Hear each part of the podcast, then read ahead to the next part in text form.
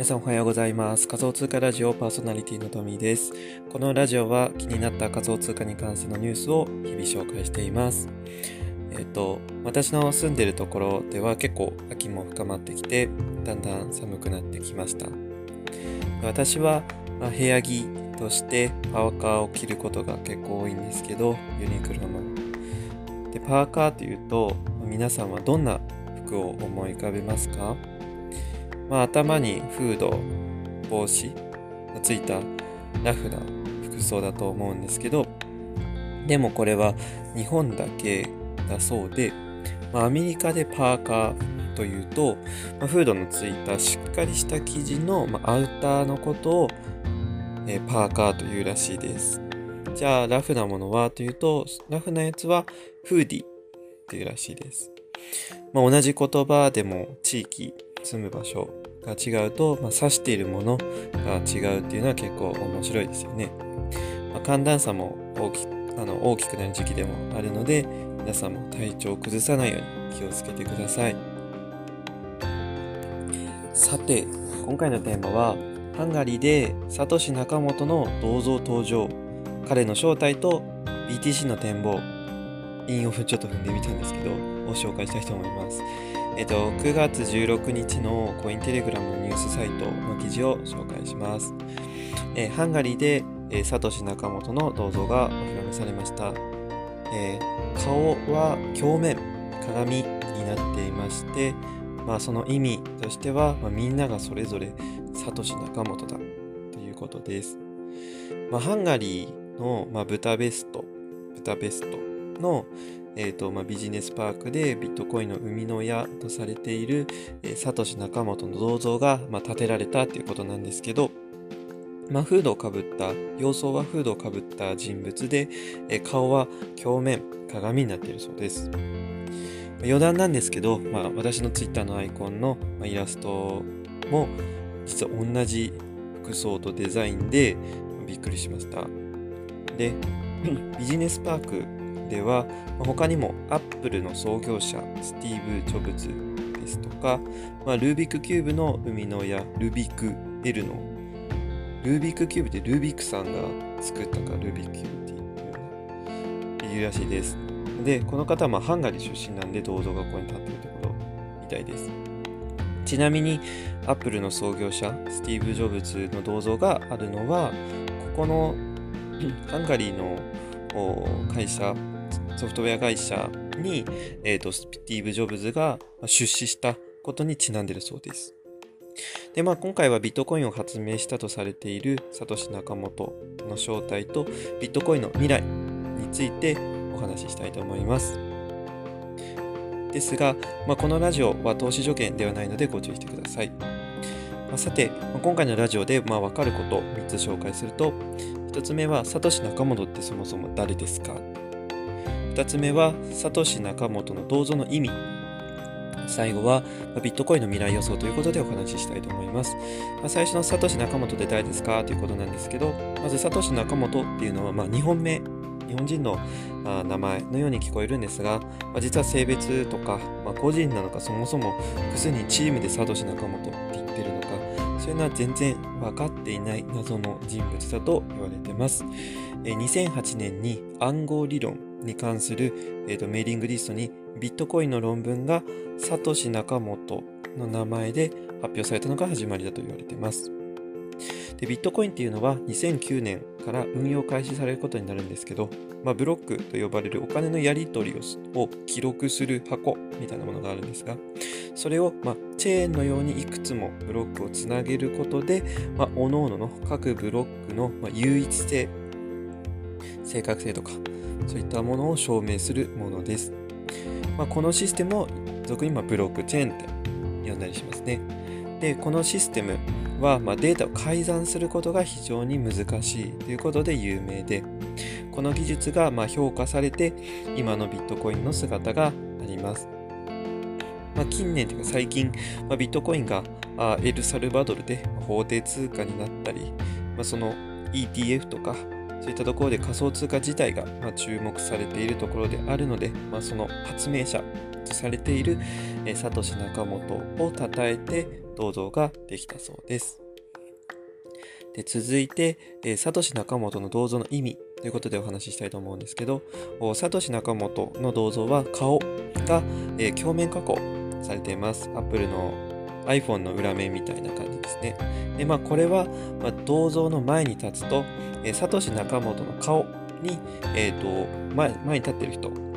の顔が映るというところから、まあ、みんながサトシ・ナカモトだということをま表現したかったそうなんですけど、でもなぜ、ま、みんながサトシ・ナカモトだっていうことを、ま表現したかったかというと、ま、ビットコインっていうのは、え、分散性という側面があるからだと言われてます。分散性というのは、えー、中央集権性と、まあ、対義語、対になる言葉で、え意味簡単な意味としては管理者がいないということを表しています。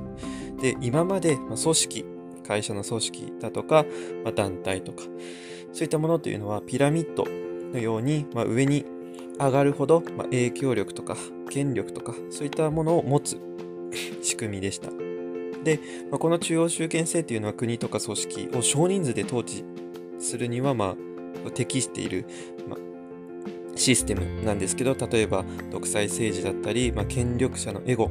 自分の自分勝手な考えで、えー、権力のない人たちがひどい仕打ちを受けるようなことも、まあ、人類史上で、ま多かったと思います。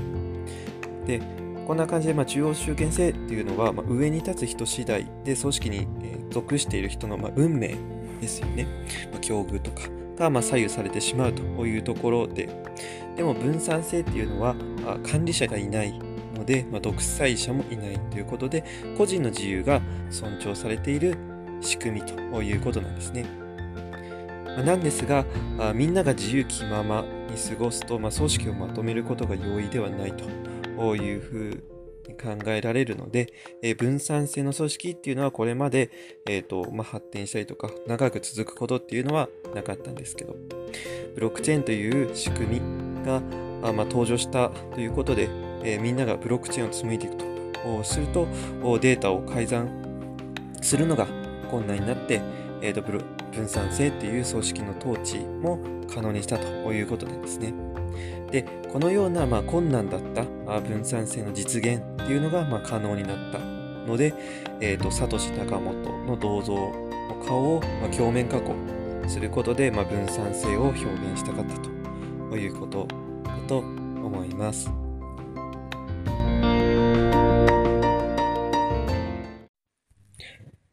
このラジオは本質を捉えた英和和英翻訳やライティングに定評のあるクリプト界随一の彩色兼備、灯籠さんと、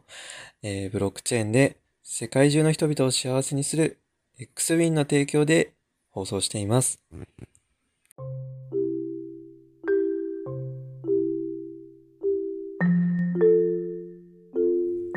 はい。えー、最後に、まあ、ビットコインの未来予想ということでお話しすると、まあ、近年、ビットコインに注目したニュースっていうのは多く出てきていると、皆さんも感じていると思います。ま、ビットコインっていうのは、まあ、2008年から始まって、今まで13年の間に、ま利用価値が、ま認められて様々な形で利用されていると思うんですけど、例えば、まエルサルバドルでは法定通貨になりましたし、まビットコインを、ま売買、売り買いすることで株式と同じように投資商品にも、ま金融商品ななっていると思います。あるいは、まビッグカメラだとか、あるいはこの前ニュースに言ったマクドナルドでもビットコインで品物、商品を買えるようなあ実際に使える通貨にもなりましたよね。で今後もビットコインっていうのはああらゆる、まあ、仮想通貨もそうなんですけど様々な形で利用されてくると思います。この前ニュースになったツイッターでビットコインを投げ銭できるっていうのもそうだと思うんですけど、で、えー、利用されるっていうのは、まあ、ユーザーが増えるということでもあるので、それに伴ってビットコインの価格っていうのも、まあ、どんどんどんどん上がっていくと、まあ、自分は思っています。で、今、ビットコインの価格っていうのは、まあ、値動きがすごく激しくて、えー、実生活に使用するっていうのはちょっと難しいと思っているから、まあ、流行んねえでしょって思ってる人も、まあ、いると思うんですけど、まあ、そう思っている時に、まあ、ビットコインの枚数っていうのを増やしていくのが、まあ、今後、ビットコインが値上がりするんじゃないかなと思う人には、まあ、いいんじゃないかなというふうに思います。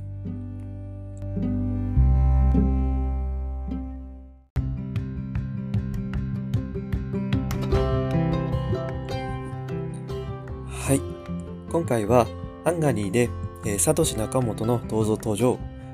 彼の正体と BTC の展望ということでお話ししました。このラジオでわかることを復習したいと思います。二つ目は、サトシ仲本って誰ですか？ということで、えー、サトシ仲本というのは、ま、性別も年齢もわからない謎の人物ですけど、